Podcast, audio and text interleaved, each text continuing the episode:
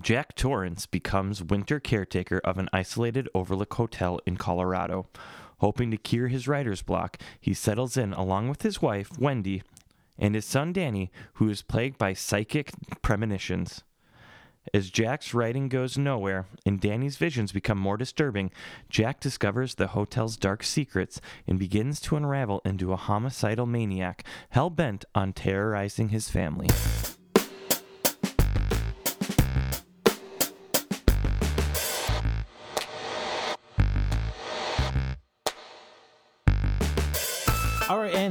Like to welcome you to another episode of Movie Time Machine, where we take movies from the past and relive them in the present. This week's movie is The Shining, released in the year 1980, directed by Stanley Kubrick, starring Jack Nicholson and Shelley Duvall. I'm your Time Machine host, Chad, and let's go around the table and do some introductions, and let's let everybody know what we've been watching lately.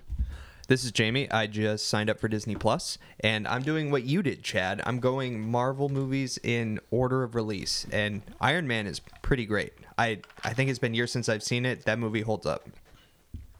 Yeah, Casey here. I'm actually uh, haven't been playing a lot of games. Uh, I dove back into my Nintendo Switch. Been playing a lot of Zelda Breath of the Wild. So I know.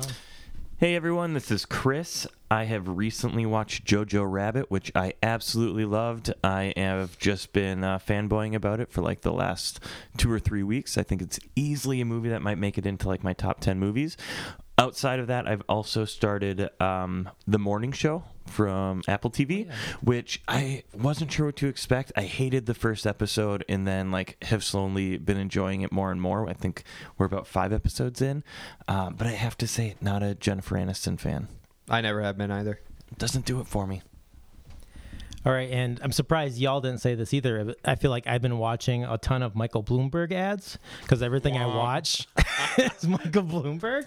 So Bloomberg, my boy. yeah, but No, I'm just kidding. He's not. yeah, thank thank goodness uh, I won't be seeing those anymore. But uh, in all seriousness, I've been going down the Robotech rabbit hole, kind of reliving my childhood. So um, yeah, I've been I'm about halfway through the uh, first saga in that. So again, I know it's animated anime, but it's way ahead of its time. Came out in '84, so definitely check that out. So yeah. Also sent me down the rabbit hole too of the old Robotech Defenders models I used to put together as a kid. Man, I love it. I literally have no clue what you're talking about. Yeah, it's it's the coolest. it's very nerdy. Mm, so um, wait, like paper mache robots? What are we? Or did were they models Mechs. with? Okay, but but like plastic or Oh, Lego? plastic. No, like yeah, model airplane Yeah, model models. airplane. Yeah, model Okay. airplanes, model Gotcha. cars, model Max. did you Gotcha. paint them then too? No, I didn't. You didn't do the Or- painting. No, no, but I did the super super like the decals that you'd have to like dip in the water Oh, yeah. then p- apply with a tweezer.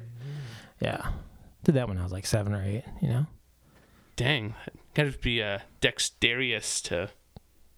Is that the word? Dex- Is that, is that? Dexterous. dexterous. Hey, just make it up, right? Dexterous. I think dexterous. Yeah, like a surgeon is highly dexterous. Yeah. De- So you had to be I- quite dexterous. Is that a word? That that doesn't feel right at No. all.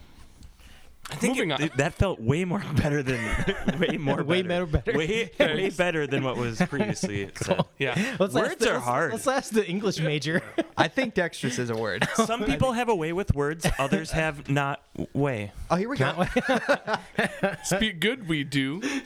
Wait, that was actually a fine sentence. Anyway, now for the topic of the show. Let's talk about The Shining. Did anybody have any hot takes you want to go on conversation away? Well, I'll, I'll just jump in right away. It's like, it's, I mean, I got I got lots of like uhs and shrugs. So I'll Anyone just wanna hop in. talk? I'm gonna yeah, talk. I'm gonna talk. just kidding. just kidding. Just kidding. This is T-ball, ladies and gentlemen. Yeah, so when I hopped in, um, I did, I realized about 15 minutes in, 20 minutes in, I was like, I don't think I've actually watched this movie before. And so I think like it's, then like I think I maybe seen the last 30 minutes because I, I feel like that is like most of the scenes you see always replayed when you get like have anyone talk about this film or if there's like they're showing like what like the most rewatchable scenes of this movie are. I feel like that's toward like the end. That I remember, but man, I was like, I I didn't know what the shine was. I guess I didn't remember anything about whatever the the theme or the story was of this movie. Yeah, it's funny you say that because uh, I when I was when we were when I was just watching it, I was thinking I don't think uh, I I knew the story of The Shining from The Shining. I, I learned about the story of the movie from its references and other things. So I think Right. The vividly The Simpsons. the Simpsons Right. Treehouse. I think, I, I, think I saw that way before I ever saw The Shining, and so then I saw the actual movie, and I was like, "Wow, they actually did a pretty good job of emulating that story in a single episode of The Simpsons." That's something too that I was going to bring up is that rewatching it now, it really gave me a greater appreciation for how many like pop culture references Yeah, was taken from this movie. It Yeah. is incredible to me, and The Simpsons being one, and I I now like looking back at it like oh all right like that makes sense but like the here's johnny there are just so many like little nuggets i feel like that maybe i just wasn't aware of or Mrs. Torrance. like, I didn't realize, and that to me was a, a really cool view, like viewing experience this time. Tony is a is a little little boy that lives in his stomach. Little boy that lives in his No, mouth. his mouth. He yes. hides. He in hides hides in in his his stomach. stomach, Yes, yeah. yes. Did you guys read the book? Anyone? No, No, Okay. I Just can't curious. read. It's You- that's I suppose learning that's why that this is a we're- movie I'm show. coming out. I'm Yeah. sorry. I have well, to let you have people know. English major. You've read the book, and I've- you're, you're a I've read big the book. Stephen. Yeah, you're a big Yeah, I'm a Stephen King fan yourself. Big Stephen King fan, but it's it's been forever. I mean, that was kind of why I asked. I was hoping someone had some more recent content. bail me out, guys. yeah, help me out. But no, I, I, I do know one thing though that um, Stephen King hates this movie. I think it's his l- most reviled adaptation of his work. He he said that I think the quote that I read is that he thought that visually the movie was stunning, but hated the yeah the way that they actually like told the narrative Yeah. and like the narrative the way that that was driven. That makes sense. I think it's just well, Chris, you were mentioning this before the show, just kind of what happens with Jack. Yeah, I you know one of the things that I found really strange about this is that I felt like there wasn't a huge um like I guess I, I felt like the the turn for Jack going crazy happened too quickly for me. It didn't feel like there was much of a transition for me. It, it felt like it, it happened very quickly. No crescendo. Yeah, and so that to me was really interesting. And I look at this and it's a two and a half hour movie, which like that's a lot of like runtime. Where I get that they have a lot to to put in there and some of the backstory with the mm-hmm. Shining stuff, but I feel like that could have been a much slower and more methodical turn than what we did. And I was mentioning in our in our group chat too that it's really interesting. We're, we've been going through these movies with Kubrick, and Kubrick it seems has this really interesting fascination with the idea of like transformation. And we were previously we did um, 2001 a space odyssey and i thought about like the idea of like hal in that transition and change from like being like a good kind of robot or like a a better like nicer person and changing into um, something not so much. And then the transformation when we will talk about this here um, in a little bit but you think about uh, Vincent D'Onofrio's character in uh, Full Metal Jacket and like that transformation from sane to um, insane. And then similarly here, I think like the idea is that Jack is supposed to be slowly like finding his way to madness. Um, and I feel like, in my opinion, that wasn't done in a slow enough fashion. But again, like this transformation from like being sane to insane, and it's just very interesting. Like that feels like a major trope to me based on you know watching these movies in pretty like short succession that's just really interesting Well, I was going to say, I think if you think about the timeline of his madness outside of just the context of the movie, like, I think they hinted the fact that he's been going south for a while uh, when they, they reference yank it on Danny's arm. I don't know if they mention it that is he do they mention outright in the movie that he's a recovering alcoholic or they gave They up do. booze? they, Yeah. they, yeah, they, well do they It's kinda- call it or imply it do they I call feel like it it's out? implied. i think it's Well, more he- implied He says it Yeah. at the bar. He says no. He says it at no the his interview. wife his wife talks about it in the interview with um With with, the- the, Oh, doctor yeah, and she yes. says he hasn't touched a drop in five months but then later on when he's at the bar he says three years and there's a um oh, interesting. I didn't. yeah catch there's a cognitive dissonance between the two dates that were given on the last time that he's drank Right. He it does come up in the interview though too with um I can't I can't think of the hotel manager's well- name, but he's because we're taking out the booze for the Well, yeah. So it's not the interview; it was after he'd got it. It was when they were doing the tour, and he was talking about taking all the booze from the gold room. Oh, and he says three years at that Yeah. stage. Okay, got it. But either way, I think they hint there that that he's been like going crazy this whole time. So while I agree the crescendo of it was kind of slow, I think that was kind of deliberate, showing like this dude's on the edge, taking he's desperate, taking this job, dragging his family to this hotel. Uh, when in the interview in the beginning, when the the guy asked like how his wife and kid will feel about it, and then talks about the horrible thing that happened and about what his wife and kid will think. Um, he was just so quick to say, "Yeah, they'll, they're fine. They'll love it." So like he was just so desperate, he'd say whatever to take the job. So I think it was showing he was kind of at his end, and maybe just the isolation. That's interesting. He interesting. snapped. I like the idea of like the like the the whole like abuse piece with the kid and like the dislocation and like that being a part of that. And it is a, a longer more drawn out piece. Because think about it now too i'm trying to remember in that interview he talks about he was a school teacher. Do we know why he quit being a school teacher? Was it just to write this book?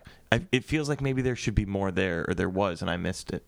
I, w- I was getting the feeling that the writing of the book has become secondary after failing with all these things previously. Yeah. Right? He was a mm-hmm. teacher. Then he also im- talks later about like working at like the car wash. This idea that he's Yeah. just like, it's kind of got this idea of an alcoholic, can't keep a job. Well, and the writing a book, right? They don't reference other writings he's done, or if this is his second book, Right. And the guy clearly doesn't know who he is, so he's not like an acclaimed writer. So why do you need to go find isolation to do your masterpiece? You've never written a book. Yeah, so that's the part I was trying to get to. Is like Yeah. I don't think that he is like an, a writer. He thinks that he is a writer, and maybe this has something to do with that with Wendy is like into this horror genre, and he's like wants to go off and try to write a book, but Yeah. there's nothing implied or like at all saying that he actually had authored anything previously. Right. And that's and that's also what makes me wonder if he's not fucking with King more than is immediately clear because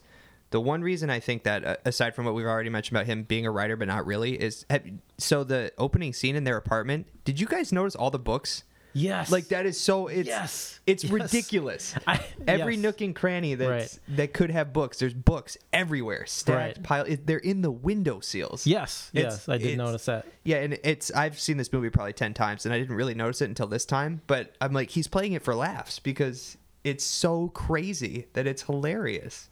You know? One thing I wanted to just make mention that you made me think of is uh, one of my favorite parts about this entire movie is literally the first five minutes. Like that whole scene of them driving, uh, Jack driving up to the actual hotel, and the credits going, and Yeah. like this. Did that- it's that- stunning. It also The felt music? nauseating Oh yeah, because like you got the camera, like you're kind of it's it's moving. It's like it's like Helicopter. It's like mo- a- the yeah. helicopter is moving, Yep. but also the car is moving, and the war the road is winding down Yeah. the road that the car is moving. It's just like Uh, kind of. I thought it was intoxi- intoxicating. And the Yeah, music. yeah, yeah. And the, the soundtrack. That's the thing Oh, that got me from the get Yeah. was uh, Yeah. once I heard that like first like synth line, I was like, oh, I was like, I gotta look this up. I bet this is like the same person that did the Clockwork Orange soundtrack, and it is. And maybe we can get to that later. But Wendy Carlos is the one that did the soundtrack for this. Did the soundtrack for Clockwork Orange. Did the soundtrack for Tron. Probably one of like the biggest like influences in like electronic music, like electronic mu- music, like pre seventies, like E rock. EDM. No, like pre Kraftwerk, like Columbia University shit. So yeah, if you want to check it out, watch a YouTube video on it. Don't want to go too deep in it, but yeah, but like the soundtrack from the get go, that like heavy like synth moog sound, which is like very um, identifiable by that sound to that instrument, um, which is like one of the very first like synth ever created. But yeah, the soundtrack is just awesome. It's amazing. It's so dark. Yeah. Well, in that, that first line, it's a silly tangent, but that first line, that dun dun. So I, I spent four or five years working at a haunted house. Yeah. That was the main riff of the theme that played in the haunted house.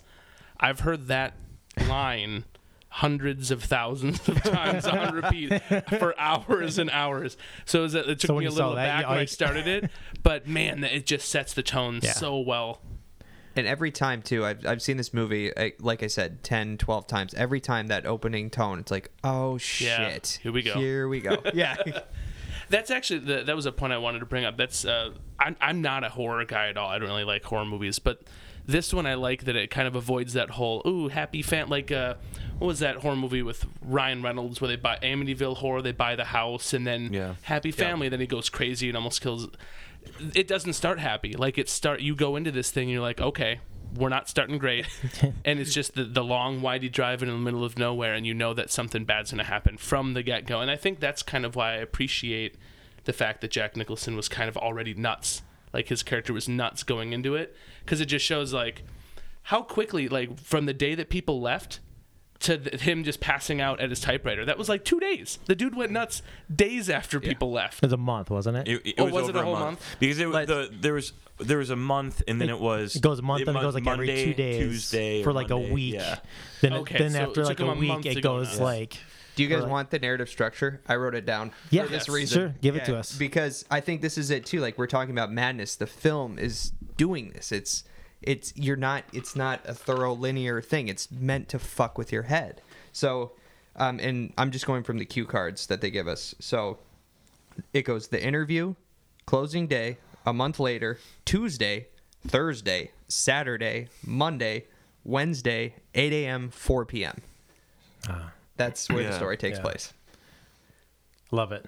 It's so bizarre. So yeah, I think too one of the things that I find really interesting, I too like I struggle with horror movies um but like I looked at I watched this night I never felt like it like felt that much like a horror movie even like like I thought it felt so tame in comparison to like what I think of a horror movie now. And not growing up in the 80s it's hard for me to really be able to say like was this a horror film at that time? But i, I have to believe like some of those like when did um the like friday the 13th stuff when did that stuff come out or even you know early the- '80s. was it early mm, 80s Early Yeah, mid it might have even 80s. been the same year. I think it might have been yeah 80 and i think Yeah. of like one. texas Oh, yeah. chainsaw massacre that had to have been around Seven- that late time 70s. '77. yeah, and like those are the movies that I think of, and so like to call this a horror movie, like I don't know, I think it's more like a, a psychological thriller is like the way that I would think of it. Is that it like it keeps you thinking, you're seeing this like transition, and there are horror element elements, but Right. And this is what Kubrick does though. He takes like the I heard somebody describe this as like Kubrick takes, you know, for example, for example, horror. He takes like um takes the genre and they go takes the genre and like scrapes the barnacles off and just kind of r- does something new with it you know like takes these kind of old tropes and just kind of has a different direction and a different turn on it and like he does take takes king's story and he alters it which we know kubrick loves to do with everything i think the only thing that he didn't get the change was spartacus because he came in late on that but I think if you go back now and watch Spartacus, that is not like doesn't seem like a Kubrick film uh, compared to all these. But yeah, What would Spartacus be with the Kubrick twist? I haven't even seen the original. Finds a wormhole to Jupiter. All the aliens. Yep. Yeah. right. There's like some kind of weird like dream sequence in there. or- Oh yeah, it never happened. Never- right- Yeah. right. Spartacus is like a guy in Brooklyn who just Yeah. wakes up. Yeah. yeah. All the people that stand up and say I'm Spartacus and Spartacus kills them all. Uh-uh. I am the real Slim Shady. Please stand up. It, it felt like this was the, and, and again, I am not a, a Kubrick expert, but felt like this was the movie that he was really trying to flex his cinematography. This is the one where I, I remember just seeing different visuals, especially like the patterns and the rugs as Danny's like, you got the behind Danny view as he's driving around. Some of those shots, like following him driving around, moving through this giant building, were just stunning. They were really cool. Uh, really good composition with the colors and the angles that they were kind of taking with all that. even some of the like Native American like his like some of that stuff too that you see like all of that like everywhere. I, I think of that big mural in the um like Yeah. just above the uh the fireplace, and I I always thought that was like stunning. Mm-hmm.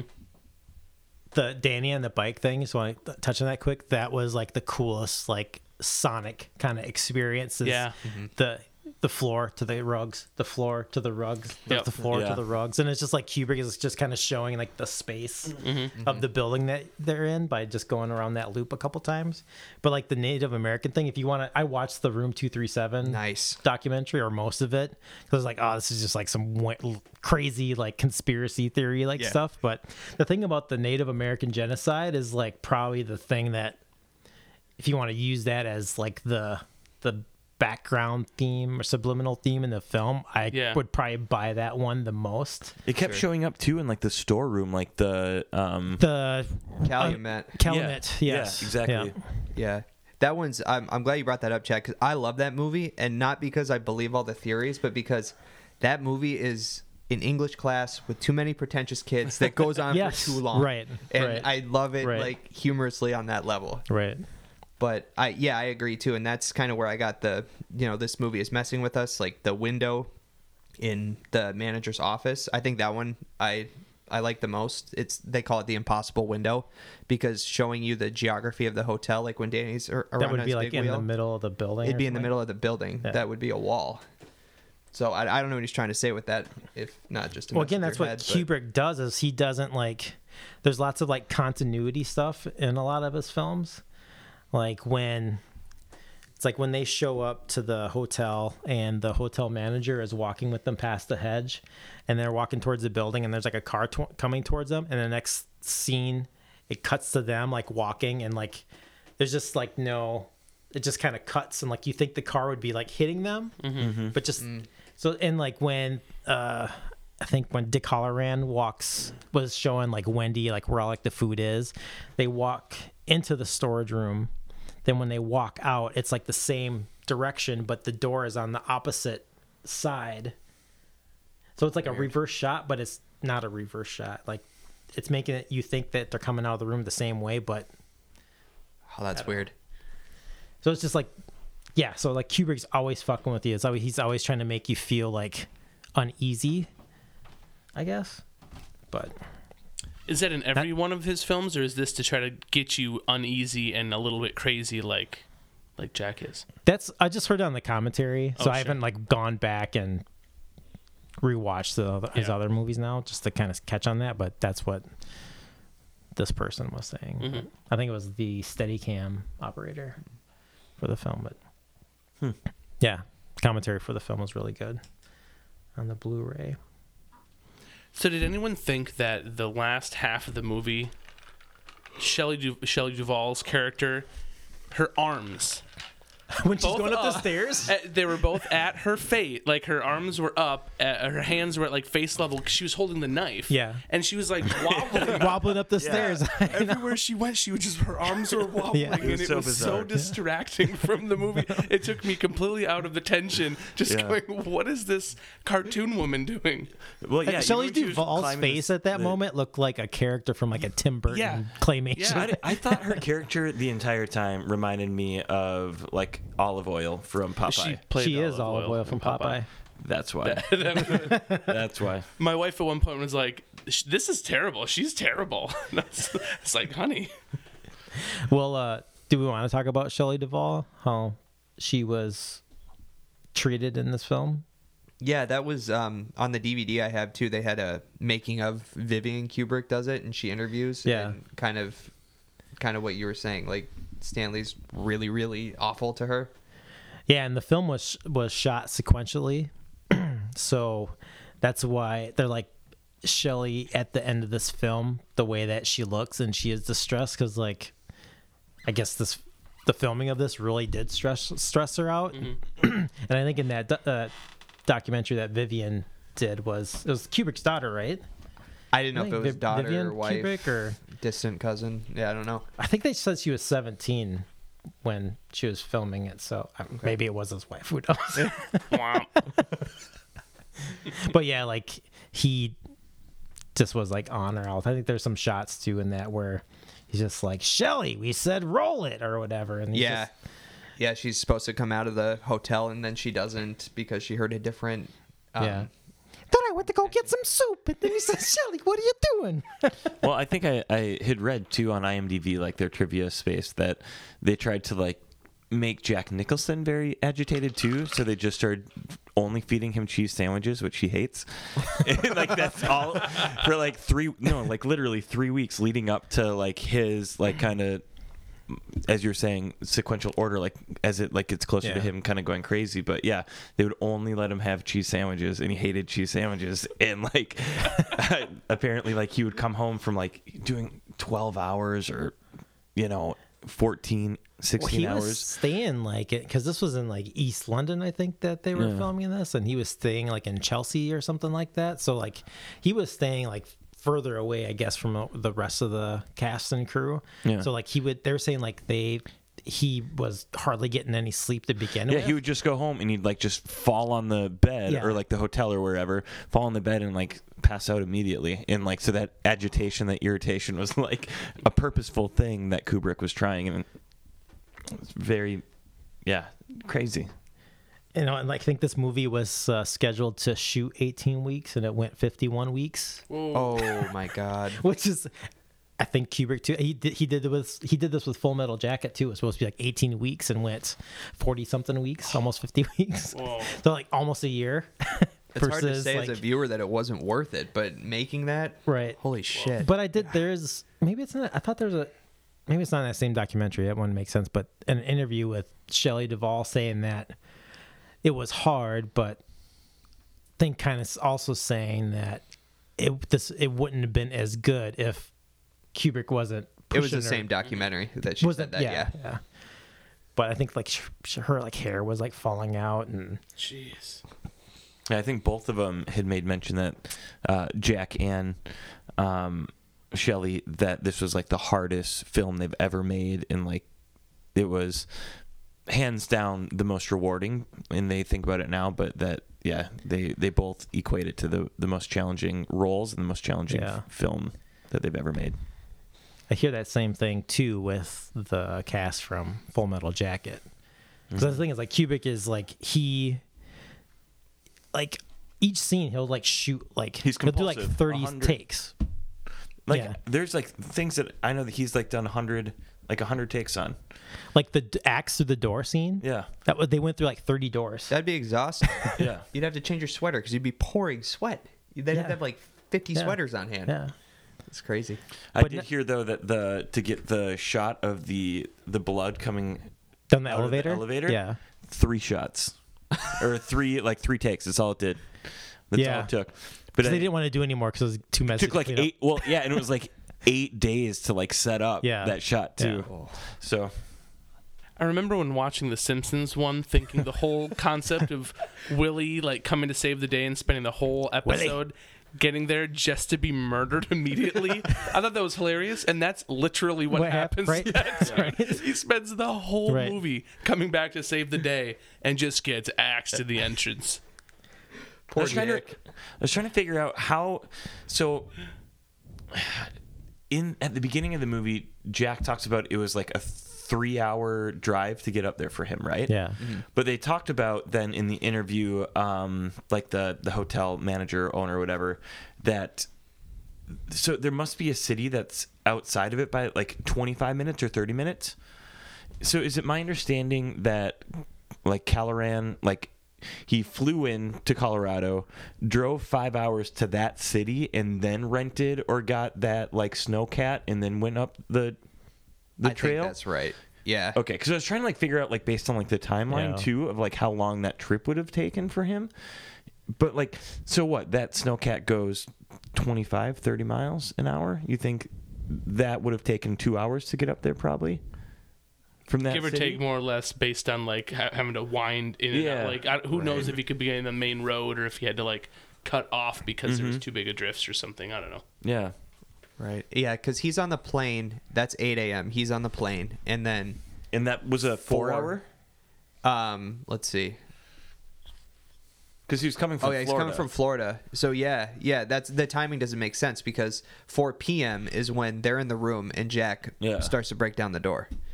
So, yeah, he got there pretty quick. Yeah. Can we talk about the bear suit? Yes. Yeah, so was the bear suit is I was like so is there some like uh, child abuse, child molestation thing going on? Because I thought the bear suit looked like his bear pillow from the beginning of the movie. Yeah. So I, I didn't, I didn't watch an, a bunch of stuff on this one specifically, but I did see that the book it was actually a dog suit. So this is like the smallest change that he made because this scene is in the book. The whole like seeing the the mascot filleting the suit dude. Yeah. But it was a dog, not a bear. So he like Okay. it's almost like more of an fu to Stephen King. Like, oh, I, I kept your scene in. Psych, it's a bear. It's a bear. Yeah, but then they did bring that up too, how that could be foreshadowing with Danny on the bear too. So maybe, maybe that lends itself more to how this whole spiral of of insanity has been going on for a lot longer, and he's actually an abusive, sexually abusive uh, father as well. Oh, that's interesting. Yeah. And what what I found too this watch is um, I'm trying to figure out who shines throughout the film. We know Danny does, we know Dick does, and I think Jack does. But what really sets it off in the end is the hotel doesn't start to really go nuts until Dick dies. It's almost like the hotel demanded a sacrifice or something, because then Wendy can see it, because she can't see anything until Dick goes down. So Oh, yeah. Because she never saw the like rotting woman, right? right, she didn't see it. Her, Yeah. who knows? Yeah, because that's yeah. Cause she's the one that sees the the bear.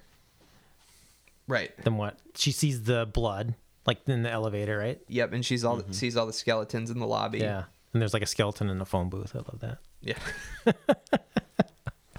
Got to make one last call. Um, I have a one Dick Hallorann uh, fact here. Um, anyone like the uh, Transformers cartoon, the original? Yeah. Yeah. Remember Jazz? Yeah. Yeah. Dick Hallorann. Yeah. Yeah. Scatman Crothers was the voice of Jazz. Nice. yeah. When I heard his voice, I was like, God, why does his voice sound so familiar? it's jazz. Yeah. All right, Optimus Prime. Roll out. Nerds. So do we want to? Uh, so you said you kind of had issues with the, you know, the arc with Jack, but Yeah, it just it just felt and you've sudden. you've brought up a little bit now about like there's something like this has been going on for longer than Sure. the context of this Mm-hmm. film. So is ki- the madness kind of already there though? Just See, how, and like how I this think, movie and, ends. and I think like based on like Casey's take on that, that makes more sense to me.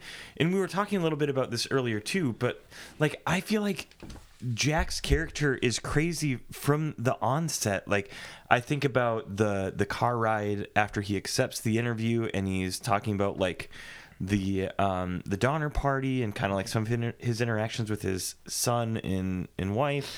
Even in the interview, like he just there are these these facial expressions in ways Yeah. that he like that he takes in the information and then responds to him in a way that like I just feel like he is in my opinion like demonstrating that he's not sane um Yeah. and so like that that argument seems way more valid to me and makes way more sense in in helping me kind of uh put this all together than than anything else. So I think that makes a lot more sense of like he's already gone crazy. And I think talking a little bit too about like some of the the things that maybe feel more sh- foreshadowing as well. Yeah. So I like well, that. so logically speaking, there's a caretaker every winter, and this this is only the the second tragedy. It's not like they go crazy and kill someone every time. right. Right. So that lends itself to be that he was maybe a little bit crazy. But the other thing that that almost contradicts is that clearly they demonstrate the hotel itself has some sort of evil in it. Mm-hmm. Right? And it's very the thing that I and I thought of this as soon as it happened when he's locked in the storeroom and that ghost dude lets him out. That's the first time that the movie like admits to you, yes, there's something other than him just being crazy. There's something else at play here. So I I thought that was a pretty important twist there to show that it's not just him being crazy. Mm-hmm. There's some sort of evil that maybe uh, affects those who are already kind of douchebag It's kind of like the ooze that goes through flows through New York. yeah. Yeah. Ghostbuster 2? Yeah. Nice. What if though? What if? And while Casey, I agree with you, but this also gives credence to your bear molestation theory. What if it's not the ghost? Because who else would let him out of the freezer? Wendy wouldn't. What about Danny for the abuse? What if Danny lets him out because he knows he can lead him through the maze, shine, and kill his dad? Because I would assume he, I don't know, he was like not knocked out when Was the this- ghost was there unlocking the door. He was standing at the door, so he would have presumably opened it, and Danny would have been there. Right. That's true. Unless Danny could like do it with the shine. right. maybe they can manipulate I did- things. I don't have anything to back this up, but I did have a moment where I did think this is that yeah, what if Danny is kind of manipulating things here, Right. It's like to. I, again, I don't have to back it up. That's all I have. But No, I, I I think it's the ghost, but it's just a fun conspiracy Right. theory that I entertain. So then you think like. Danny's also like making his neck, giving himself the bruises. right, because the bruises disappear later. Yeah. Hmm. We'll see. And do you think there's like any kind of like time, like the part where Jack goes back to the gold room, and it's like the 20s? Oh, I'm so sorry. It's, Yeah, no, go ahead. I just I noticed something when I was watching. I'm just wondering if anybody noticed this. Was this too. in the ballroom scene? Yeah. The red butt? Yeah. Yeah. The hand on Yeah. the butt. I just Yeah. noticed that this time. What yeah. the fuck is that? I don't know. Anybody? Wait, El- anyone else notice that there? So when he is walking to the bathroom, the uh, there's a guy uh, holding a tray of drinks that he's like basically spills on him, and there's a woman in a white dress that walks by them towards. Um, towards the the direction of the bathroom away from the bar and you can see there's a red handprint on her butt that when her like dress flows you can see it and it kind of comes into picture. It was bizarre. I had to i had to go oh, back and rewatch it and then pause it. And i was trying to figure out what that was or like wh- like what it was trying to say. Yeah. Do you think It's- that lends itself to the like another piece of sexual abuse, like foreshadowing or or subliminal messaging that the handprints placed on the butt? A bloody handprint.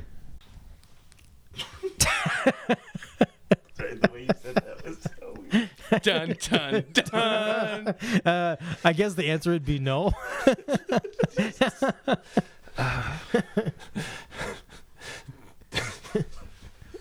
I mean, not just a handprint, but a bloody one at that. uh yeah i saw that and i was like i needed to know what Yeah. that was I know I, I I saw it the first time. I was like, I had to go back and be like, is that what I actually saw? Or I'm just like making yeah. because really it's interesting because like the she walks by right when they uh when the waiter and uh jack run into each other so like that's where your eye immediately goes to is like watching that interaction with like him getting the drink spilt on him yeah. um but yeah i So saw that. very intentional. yeah 100% In the uh, room two three seven, I think that's in there oh do they This- talk about it because I did I didn't I didn't get it. I didn't understand what they were trying to put together. It had Okay. something to do with like because immediately after that the that's when they go into the bathroom and the then waiter spills the um whatever well he spills the, the drink on him yeah and spills a drink on him. they go then into they the go into bathroom the bathroom. But and then that's again, when you find another, out- like Kubrick thing, kind of like the the uh, office. And when he meets the manager in the beginning, Yeah. the way they entered the bathroom, like say, here's where the spill happened, right? The lady walks through this way, the bar's here, then he takes him to the bathroom over here, right? And like the way he's entering, he would have to come around, and he, they would be in the bathroom over here, where the spill Right. and the red hand was, and they're like, oh, it's because, and that's how they were standing in the bathroom was aligning to where they were standing in front of the bar. I don't know. Yeah Your gestures are going to play really well in a podcast. right, right. Theater, live theater, stream. theater of the mind. yeah yeah check facebook we're live streaming Right. oh, we can do that. Oh, I'll, I'll do always that next time. Yeah. We're gonna we're gonna live favorite, stream though. Live next stream time. it? Yeah. But anyway, Yeah, I was Yeah. actually going to bring that up. That whole scene was phenomenal. How he's like calling the dude out for being the original owner, and he's like denying it, but then he starts like telling him the truth. It's just Yeah. so intense and weird. but the owner wasn't Grady. It was Charles. Wait, was No, Grady was the caretaker. Yeah, Grady was Yeah. the caretaker. Sorry, I did- yeah, the, he was the other caretaker that murdered. But earlier they said that they called him Charles. What was it? Charles Gra- Grady. Charles Grady. Yeah. Yeah, but he the guy in the bathroom has a different first name. Oh, I yeah, but he just that. calls him Grady because he Right. recognizes him. So I think he must have used a different name.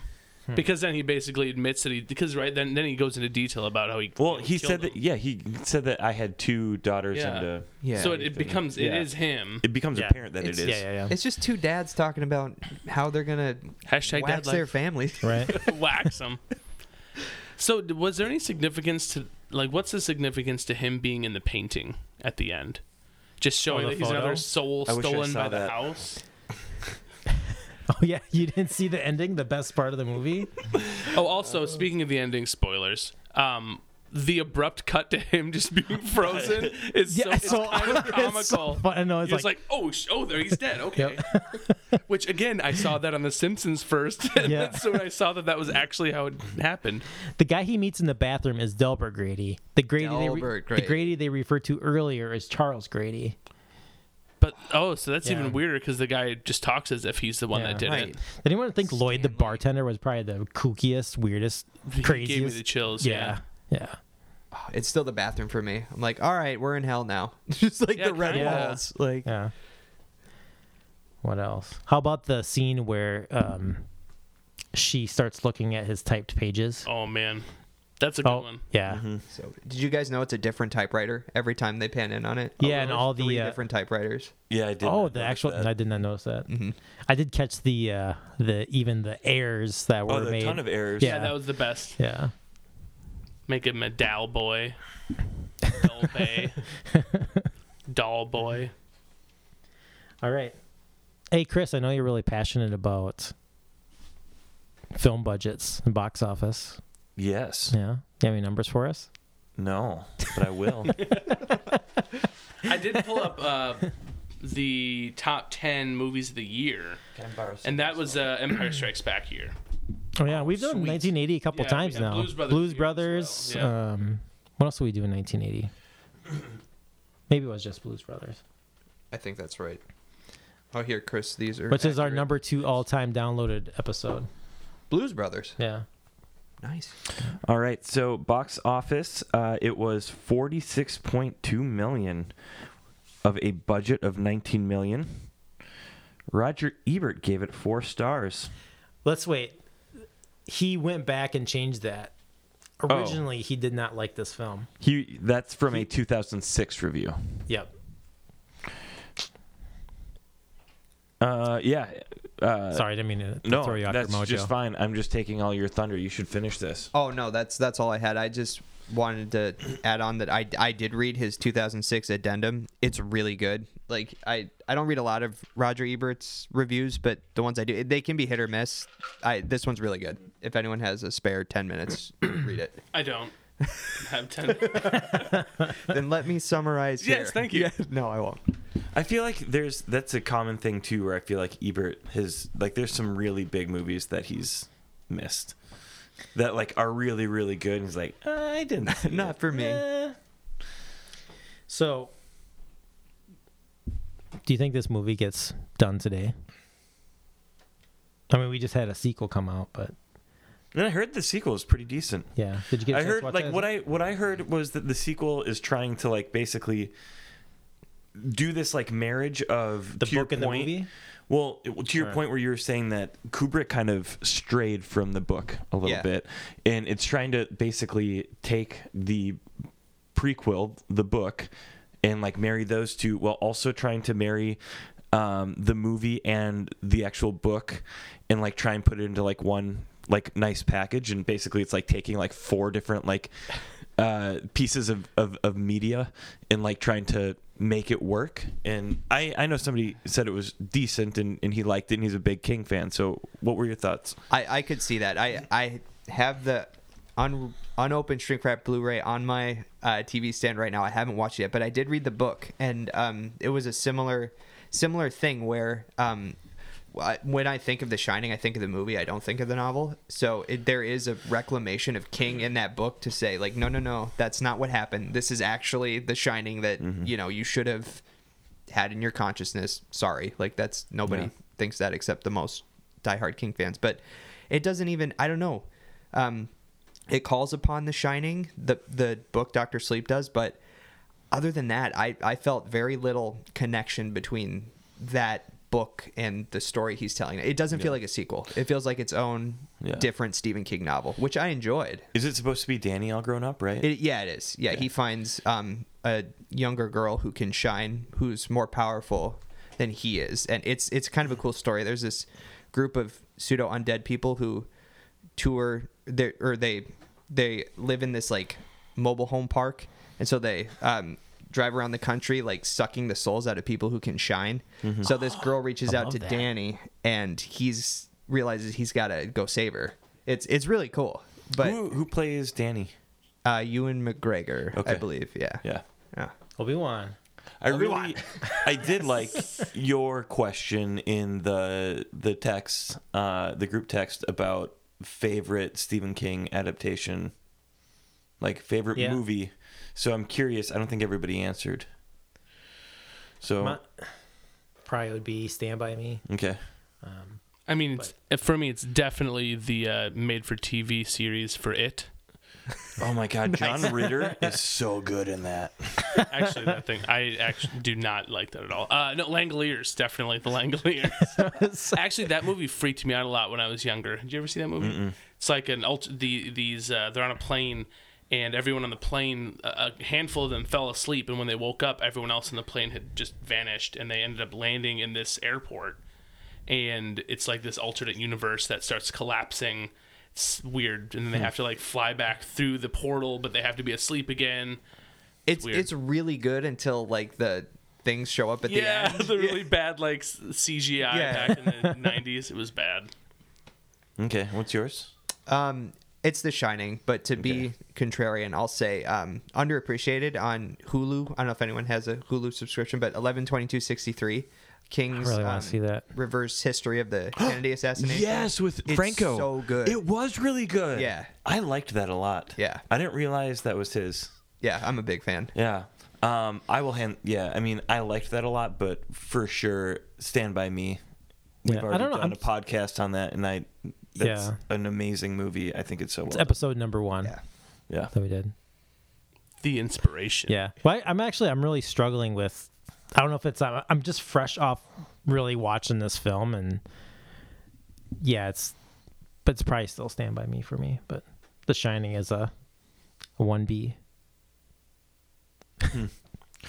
but So, what would people, what would people rank this movie, or I guess not even rank, but like what, like on a scale of one to ten or one to five, whatever you want to give it, on a bit scale of seventy bits, I I'm- gave it a four out of five on my letterbox. four out of five. Yeah. Okay. Yeah, I, I can get with that. It's uh, it's hard because I don't watch the horror genre, the thriller genre. Yeah. Even if you want to be so broad as to lump them together, I don't watch a ton of those. Um, but I really do enjoy the good ones. Um, and this is one of the good ones. So I'd give it a four out of five, something like that.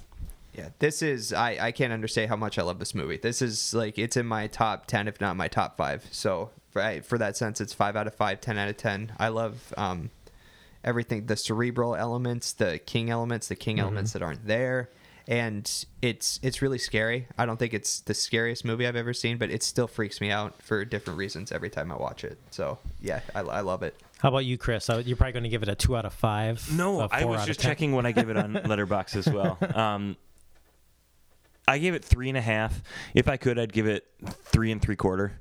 Um, I I didn't love it as much. Like I thought it was really good. I thought visually it was really stunning. I think for me again, like going back in in this was really a, good conversation just because it provided a lot of food for thought. I struggled a little bit with like again like that narrative and like understanding like it felt too fast and so you know after this discussion that certainly helps provide a little bit more background and, and provide some an interesting viewpoint but um yeah i think like kubrick for me it's been this has been a really interesting experience because kubrick has always been in my head like a a director that i've always really loved. Um and I, I go back and I think of like Full Metal Jacket is the the first one that I saw and like Clockwork Orange. And I I love those movies. And I didn't see Shining for the first time until I was maybe 23 24 um, and then I'd never seen 2001 A Space Odyssey had never seen um, Doctor Strangelove. And I find it like his movies like i really really full metal jacket hands down is my favorite kubrick movie. Um, but i feel like his other movies are just have just been okay for me. Like they haven't been as compelling as i thought they were going to be or as i remembered them to be or hoped that they would be based on the the two aforementioned ones. But i really really thought this was a cool just uh audio piece was what you were talking about too. The whole like the humming of the wheel when it hit the like the um the wood floor versus when it then like Yeah. became really quiet and like that to me was a really really cool experience and something that I don't remember that I've probably not noticed in another movie that I can think of. Um, but yeah, like I think Kubrick's whole thing is his attention to detail. And like his attention Yeah. to detail is incredible. Yeah. Again, like visually stunning. Um, like R. Lee Ermey said that Kubrick would he didn't do this, but he could see a fly flying in a scene that he didn't want there, and he'll make you reshoot that again. yeah. he just like has like in his mind exactly what he wants to see in that shot. Yeah. So was that his favorite or least favorite episode of Breaking Bad? Was that the uh, Rian Johnson one? Probably the worst. Right. I mean, All right. So Back- you, you gave it a four, yeah, three and three quarter. But hold on, after this discussion, would it lift you to a four? It probably would. yeah, Because I like Knew it. yeah. it probably We got would. him, This is a good movie, and I would say that I'm not Convinced. even really. I'm not a big horror fan either. Like Yeah. you know, like. Well, I'll, I share some interest with Jamie once in a while. We have some talks about it, but it's not really like my go-to. But Mm-hmm. I'm often think- on an island with my horror. yeah, yeah. and I just this is so outside. I think the genre, genre, and like the tropes that usually come with that, and mm-hmm. it's just and this, movie like feels more rewards you. accessible, right? Like to like the people who like Kinda. I think Yeah, yeah. like that to me like It's this not is a full more of, like, access- gold- well, yeah. I mean, It's it's Other is, than, but like, it the blood- but like, it doesn't like it's different. not. Sh- it's yeah, it's not as I would say. It's not graphic, flying like out a of s- someone's empty like neck hole where their head was. Yeah. Right. Right. Yeah, I was just I was just listening to another podcast about movies, and they were talking. It was uh, Dead Poet Society. They were talking about uh, spoilers. If you haven't Yeah. seen Dead, Poets. I haven't Poets. seen Dead Poets. Have you really? Okay, never mind. How have you not seen this movie? Because we haven't watched it for this podcast yet. Oh my god, it came out. We'll do that in s- season three. All right. All the movies Chad hasn't I think for season three, Can, I, can you I delete want- that? I- I'll edit that one out. Well, I- I want to go back to the soundtrack a little bit because I think Yeah. the other thing, to your point, when you said you haven't heard the like wheels on and off the carpet or whatever, those subtle, like important details. I think the problem with a lot of soundtracks and movies is they never use silence, and I think he embraces silence enough to offset the other tones Yep. he uses. I like that. Um, great so it really gets your mood. It, your mood goes with the movie exactly how it should, and he like dictates that using the music and the silence. Yeah, I like that. There was a point, part I had to turn it down because the the soundtrack it was when it was getting really intense, and there was like a high pitch frequency that just got me because we had it up pretty loud. I had to turn it down because it really was trying to get you uncomfortable. There's a part of that moments. score where I was like, "Am I in 2001 again?" Yeah, that, I think that's it, right? like it felt like the mo- it's like where's the sharp- mono- where's the monolith? yeah. I, I think it's a he Tony it. scene. Yeah, He Yeah. did a great job with like that piece of like making creating some of that suspense and some of that like anxiety and kind of Yeah. ratcheting it up as the movie went along. Yeah, there's a couple times too where I was like, "Oh God, this is just I'm uneasy." What's she doing in that bathtub? What's going on? right? Yeah, I don't. and I love that when he comes back to the apartment after that. Hey, no, nothing's in there, guys. Right. No worries. Wasn't just making out with a corpse. I'm sober now, though. Tell you what. I was so drunk. No yawning already. Anything else? Oh, sorry. I think Mm, probably close this one out. Yeah, I'm good. It's a good discussion. Almost. You know, two I will say that I really like the transition though um, of him looking at the hedge maze from above while they were walking through it, and then coming down and like going transitioning to them then like in the middle of like Yeah. finding their Yeah. way. That's like the only like s- real special effect in that movie. Yeah, and, but I thought it was really cool and like not not a great movie. Um, the movie Highlander.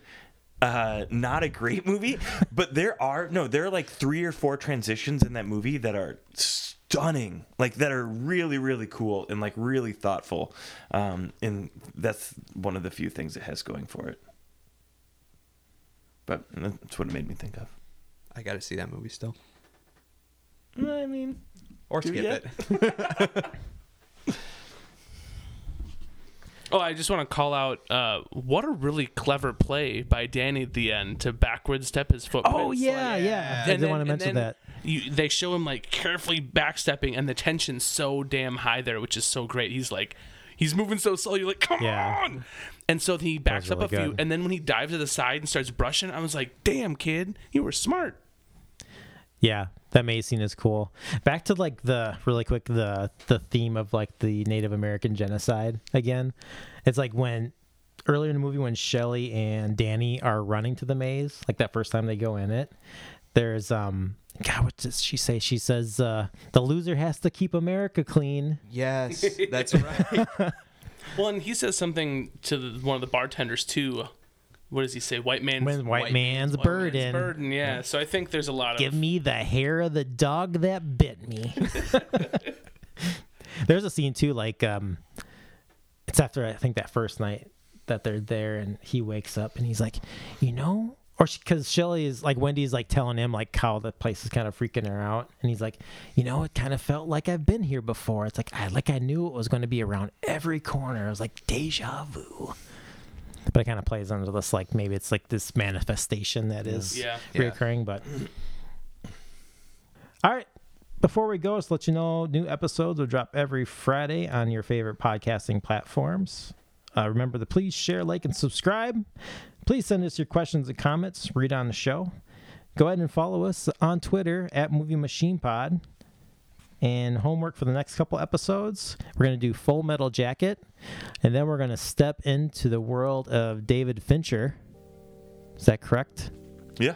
We're going to do Zodiac and Social the Network. Social Network. Would be the first two we do from Fincher. So, all right. Thank you for listening to this episode, and see you next time. Bye. Bye.